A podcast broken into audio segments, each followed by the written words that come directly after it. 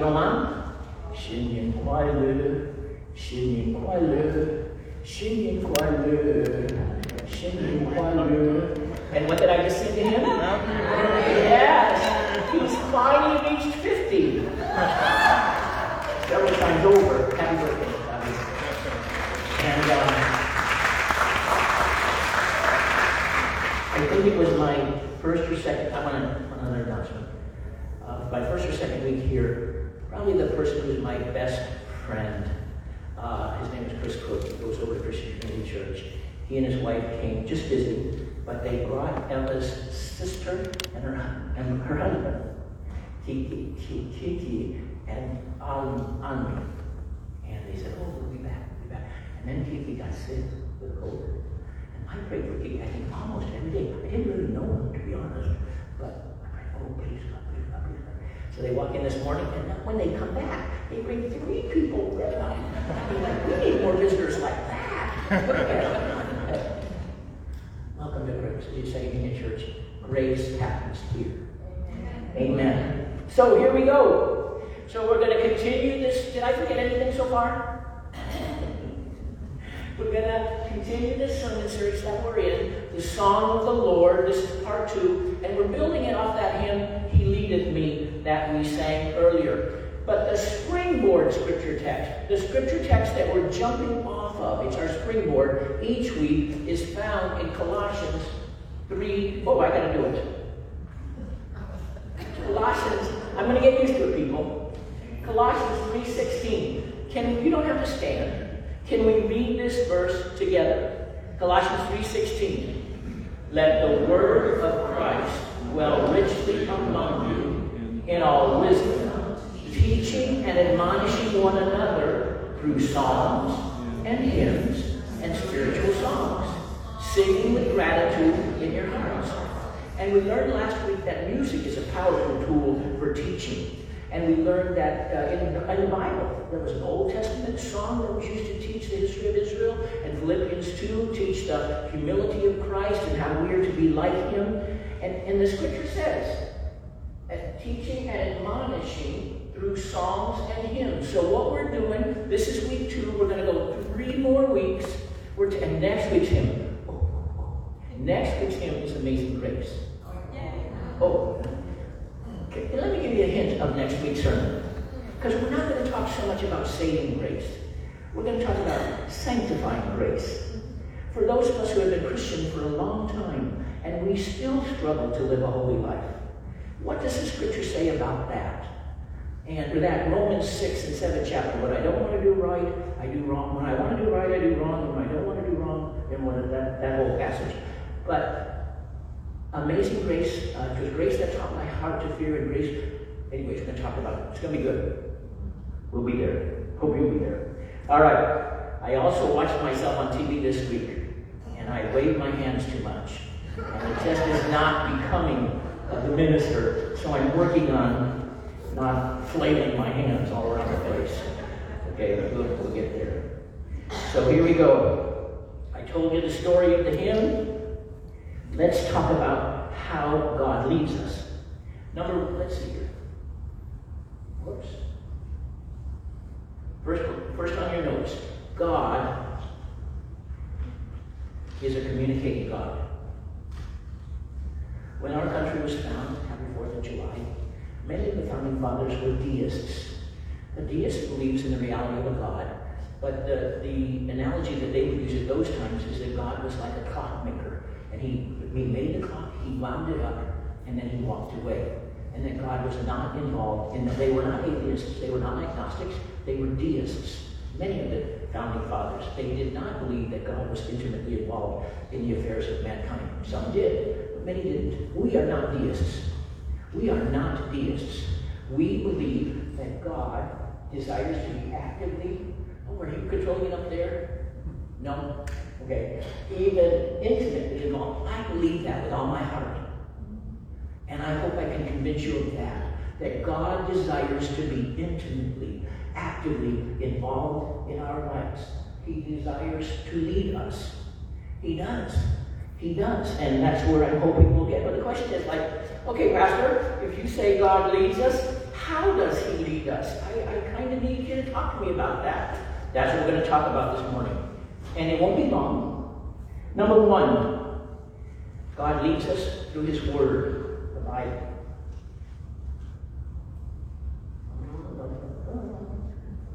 How did God lead us?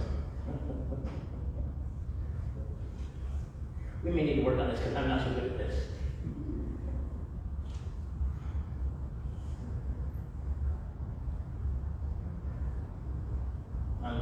God uses through His Word. Psalm 119, 105. I apologize, I'll get better at this too. Psalm 119, 105. Your word is a lamp unto my feet and a light unto my path. The primary way that God leads us today is through the Scriptures. The Holy Spirit quickening the Scriptures. And I read this scripture this week. I just, and I added in Psalm 1.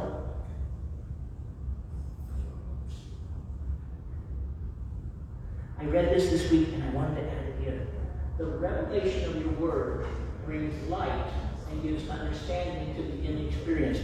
I propose to you, and I know this to be true through experience, that as the Holy Spirit quickens the Word of God, as you're reading the Word of God, He reveals it to you. It brings light unto your into your path, that He will guide you and, and lead you through it. Psalm 23, the, the verse that inspired the hymn that we sang this morning.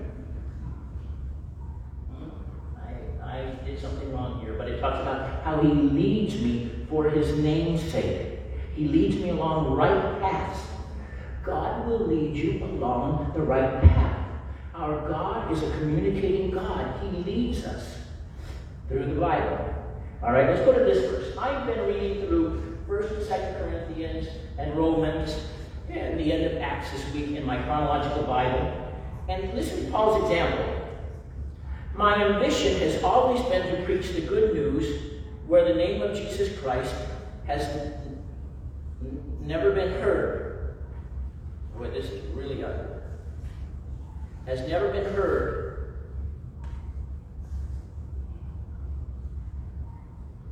I'm very sorry.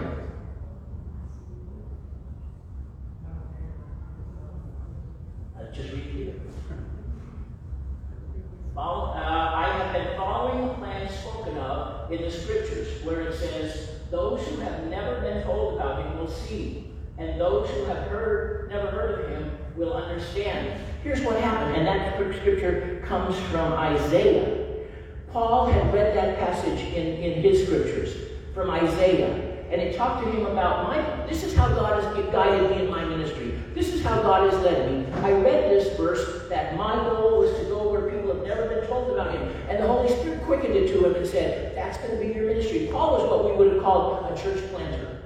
He would go to different cities in different provinces and different areas, and he would establish a church. Sometimes he'd stay months, sometimes he stayed years.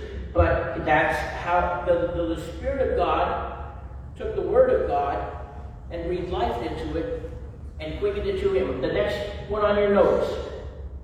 The Spirit of God breathes life into the Word of God, bringing direction to the people of God.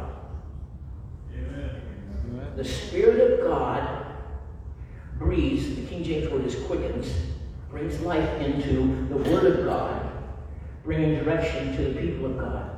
One of the scriptures that I memorized years ago was from Psalm 118, verse 119, verse 18. Open my eyes that I may behold wondrous things from your word. And not as a form or a ritual, but almost every morning before I read the scriptures, I pray those words.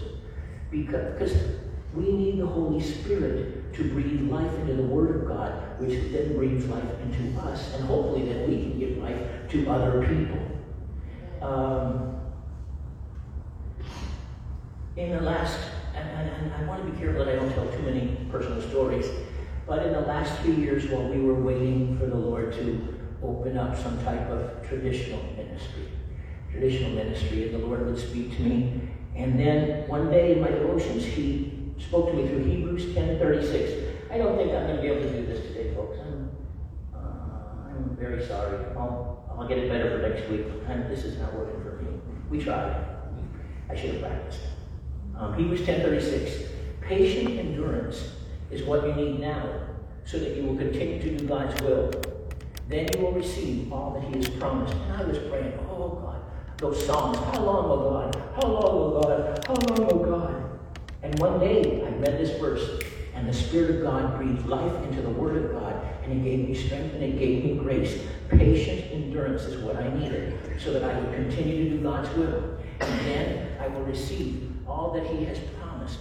And um, we're talking about, and when we start the sermon series on Psalms, and we do the Tuesday night Bible study and, and dinner, hopefully together, we're going to talk about how do we systematically read the Bible daily, and perhaps uh, lessons on journalizing, and we're going to come and share together. But because you may say, uh, Pastor Parker, maybe that works for you. But the truth is, sometimes I read the Bible and I fall asleep. Have you ever fallen asleep reading the Bible? Have you ever fallen asleep praying? Have you ever fallen asleep in church? We always sit in church together, Kim and I, last three years, and, and sometimes she had to kick me a little bit. Wake up, wake up. it's, but the Holy Spirit can take the word and quicken it and breathe life into it. And so we're going to talk about how to do that. That's next month. God leads us through the Word of God. God leads us through, see if I can get this. The peace of God. His peace or absence of it. Or absence of it. There are times when you just know that you know that you know in your knower that God wants you to do something. You don't have tangible peace, but you just know it. Listen to this verse. And this has been a wonderful verse where God has used in my life. The Spirit of the Lord gave them rest. In some translations, it says peace. The Spirit of the Lord gave them rest. You led your people this way to make a glorious name for yourself. Isaiah 63 14. If you're praying about something, trust me, trust me. if you're praying about something and you pray and you ask God, wait for Him, wait for Him, I'm not good at that. I am not good at waiting. He's working on me. That last few years, that was a great lesson. Wait for Him, and then He will, if you ask Him, He will give you that settled peace. You'll just know. Something's like, ah, I can't explain it. And you won't be able to explain it until you experience it. But He leads His people with peace, with rest. You wait for him, and uh, and he will give you that sense, and you just know. In in 2 Corinthians 12, 2, so you can come up, I did it right, wait upon him.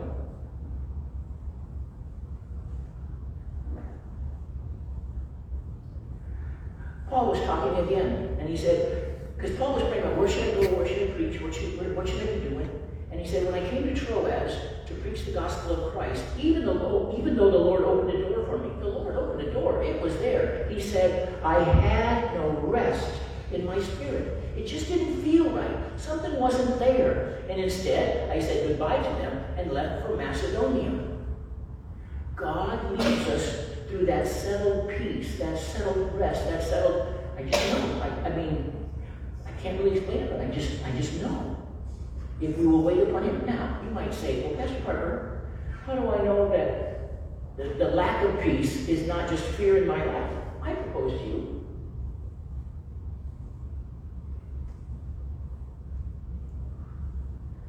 These verses in Matthew chapter 7 and Luke chapter 11, Jesus said, I'll give you the verses before. It, if you being earthly fathers know how to give good gifts to your children, how much more will your Father in heaven give good gifts to those who ask?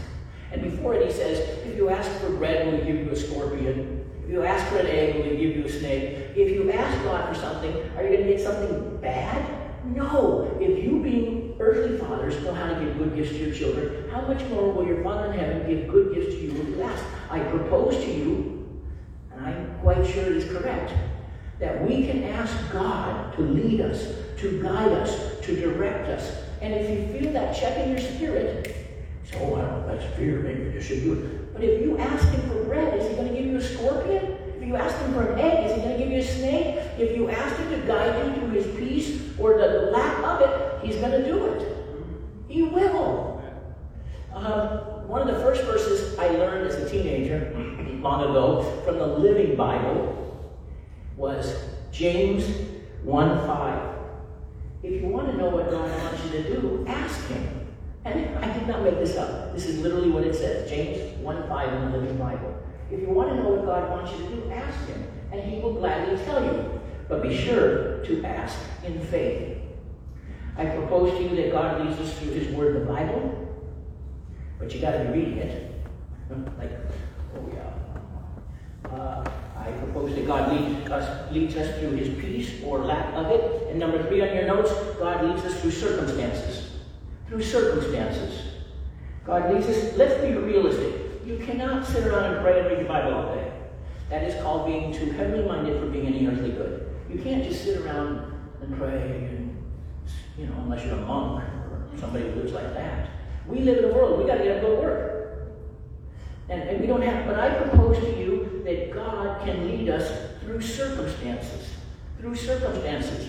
Another example in Paul's life ministry, I've been reading Paul's life ministry this last couple of weeks. Uh,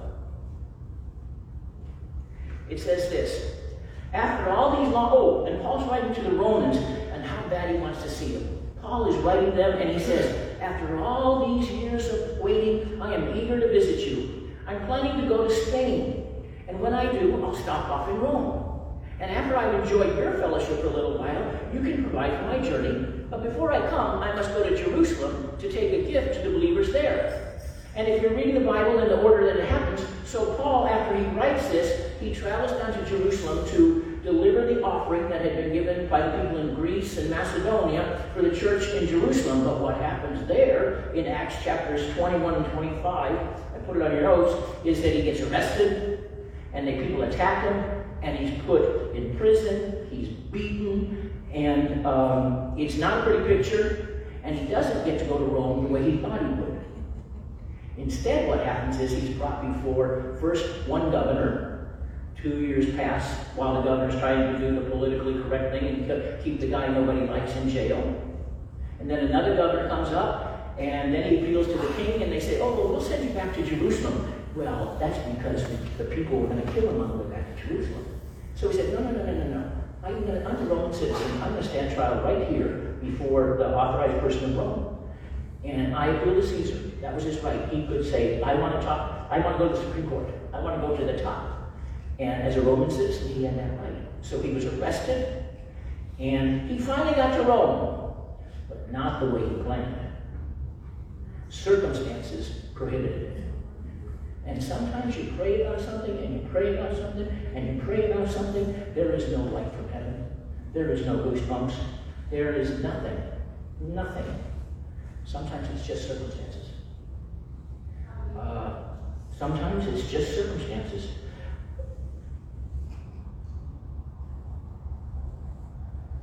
I'm trying to to adapt here.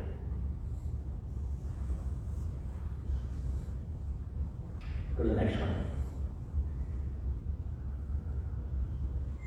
Oh, that was another one. That was a circumstance where it did open up. There was a wide open door of ministry. He didn't know if he should stay or go, but a wide open door of ministry for great work, and he stayed on there for longer.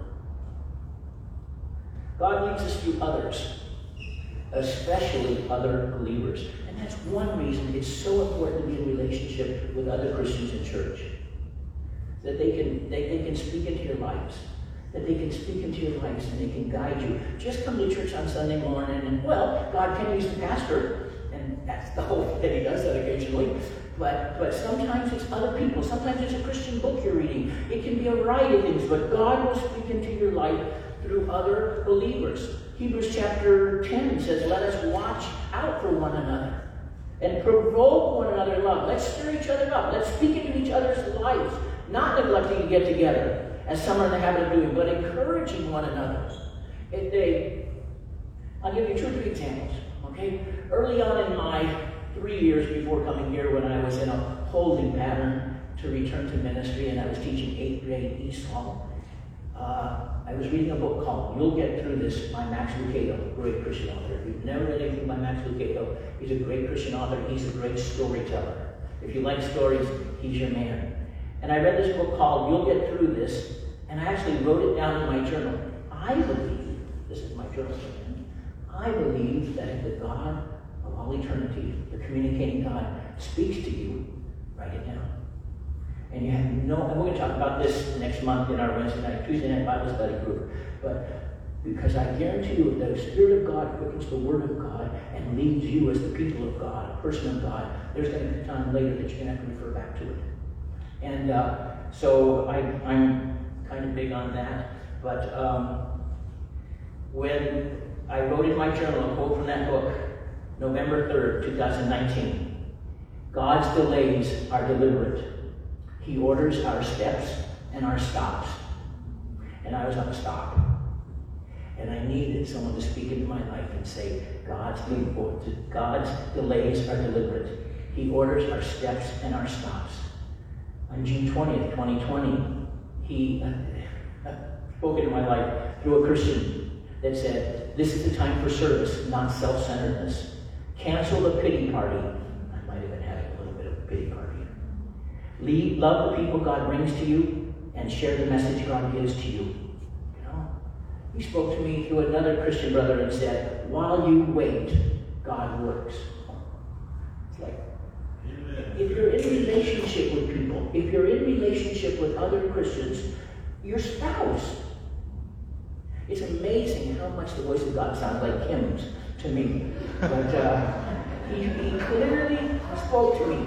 Um, early on, also, another one that guided me.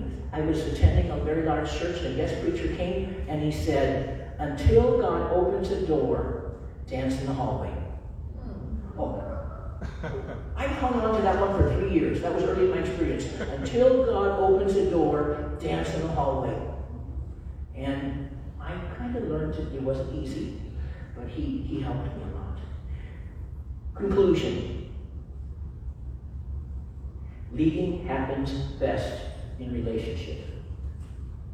Leading happens best in relationship. I promise you, God will lead you. I promise you. I promise you. I've known him a long time. He will lead you. He will guide you. He will direct you. I promise you. I promise you. But it happens best in relationship. I can call Kim, and with the first hello, I know it's a good day or a bad day because we've been married that long. Uh, I just know. And when you're in a relationship with people, you know. Uh, when we were in China, when we were in China, uh, there was a circumstance that came. It was called Hurricane Maria, and much, much of our support just fell through, was gone. And the voice of God through Kim, who said basically very nicely and very sweetly and very wonderfully, you know, honey, I followed you for 38 years around the world. I'd like to be with my grandbabies and my babies. And she was right. She followed me around the world, and it was time for me to go where she wanted to go. And for me, that was the voice of God. And I was in relationship with her. And so now, she trusts me. And she's leaving her babies again and coming to Puerto Rico for a period of time. We know each other. We trust each other. We're in relationship with each other. And I propose to you that leading from God happens best in relationship. Uh, I'm talking to Christian people here this morning. And next week's sermon is really designed for Christians about how we struggle with sin and sanctifying grace. But are you in relationship with Jesus Christ? An intimate relationship. Not just church. You know, just because you go to church does not mean you're in relationship with Jesus. Just because you go to McDonald's does not make you a hamburger. It's a relationship where you committed your life to Jesus Christ, where you prayed a prayer that said, I know I sinned, I've done wrong, I need you to forgive me, to take charge of my life. I believe Jesus Son, He died and He rose again, and you entered into relationship with Him. And you spend time in His Word, you spend time with His people, you spend time in prayer, He will lead you. And I would be honored to talk to anyone about that if you have questions about it. Uh, to talk to you about this intimate relationship with Jesus Christ. And how fitting it is that on a day when we end with leading happens best in relationship, that we celebrate communion together. The first Sunday of uh, each month at Second Union Church, we have the privilege of celebrating Holy Communion together. Did everyone receive uh, the communion elements when you came in? Is there anyone who's missing and would like to receive? Well, we have one right up, but I, I have two. So.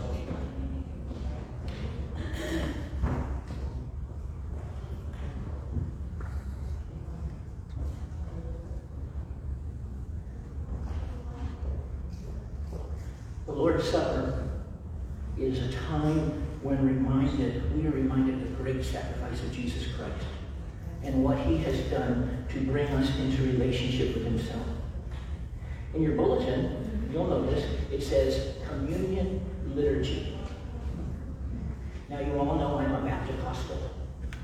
Baptists and Pentecostals, we don't have liturgies, you know. And so, being honest, again this week I did some research on liturgy. What is it with liturgy? I mean, how did the church come up with liturgy? And for those of you who don't know, I'll give you uh, uh, listen, uh, right. A wrapper. What's I know the word in Spanish. I don't know the word in English. A summary. A summary of, of uh, liturgy. Liturgy is a structured worship, an order the church developed hundreds of years ago Many believe under the inspiration of the Holy Spirit, not to be confused with the inspiration of the Scriptures. Two, and this is the purpose of liturgy, if you go back to its origin, to quicken the mind, to energize the body, and awaken the soul. Communion is one of those times when we come together and we have a liturgy when we have an order in this church, we have an order of worship that we follow, and its purpose is to quicken the word, to energize the body, to quicken the mind, energize the body, and awaken the soul. And we have the honor this morning of partaking in Holy Communion together. And you don't know what an honor it is until it's taken away. Uh, talked to someone who lived in China for seven years. You don't know what an honor it is to celebrate the body of Christ and remember the Lord's suffering and passion until you don't have it anymore. So we are going to participate um, and we're going to follow the liturgy. Everybody got their paper? The Lord be with you. And also with you.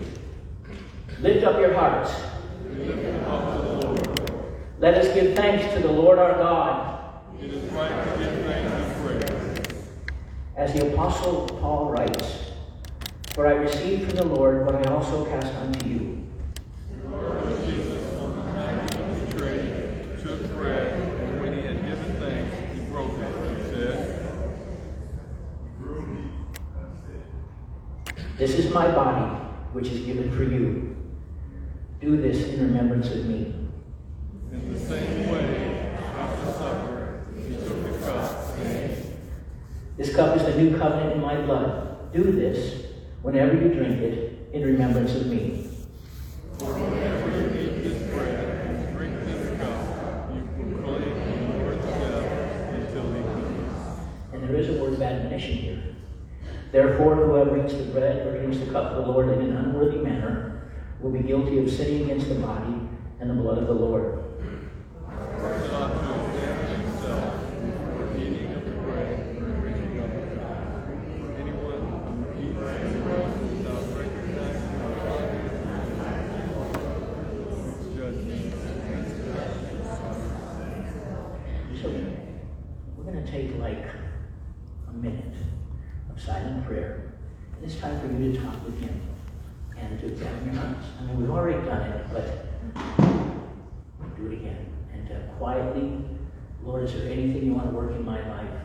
Or maybe you want to tell him, Lord, I need your grace. I need your strength. Work in my life. Let's take about one minute in prayer.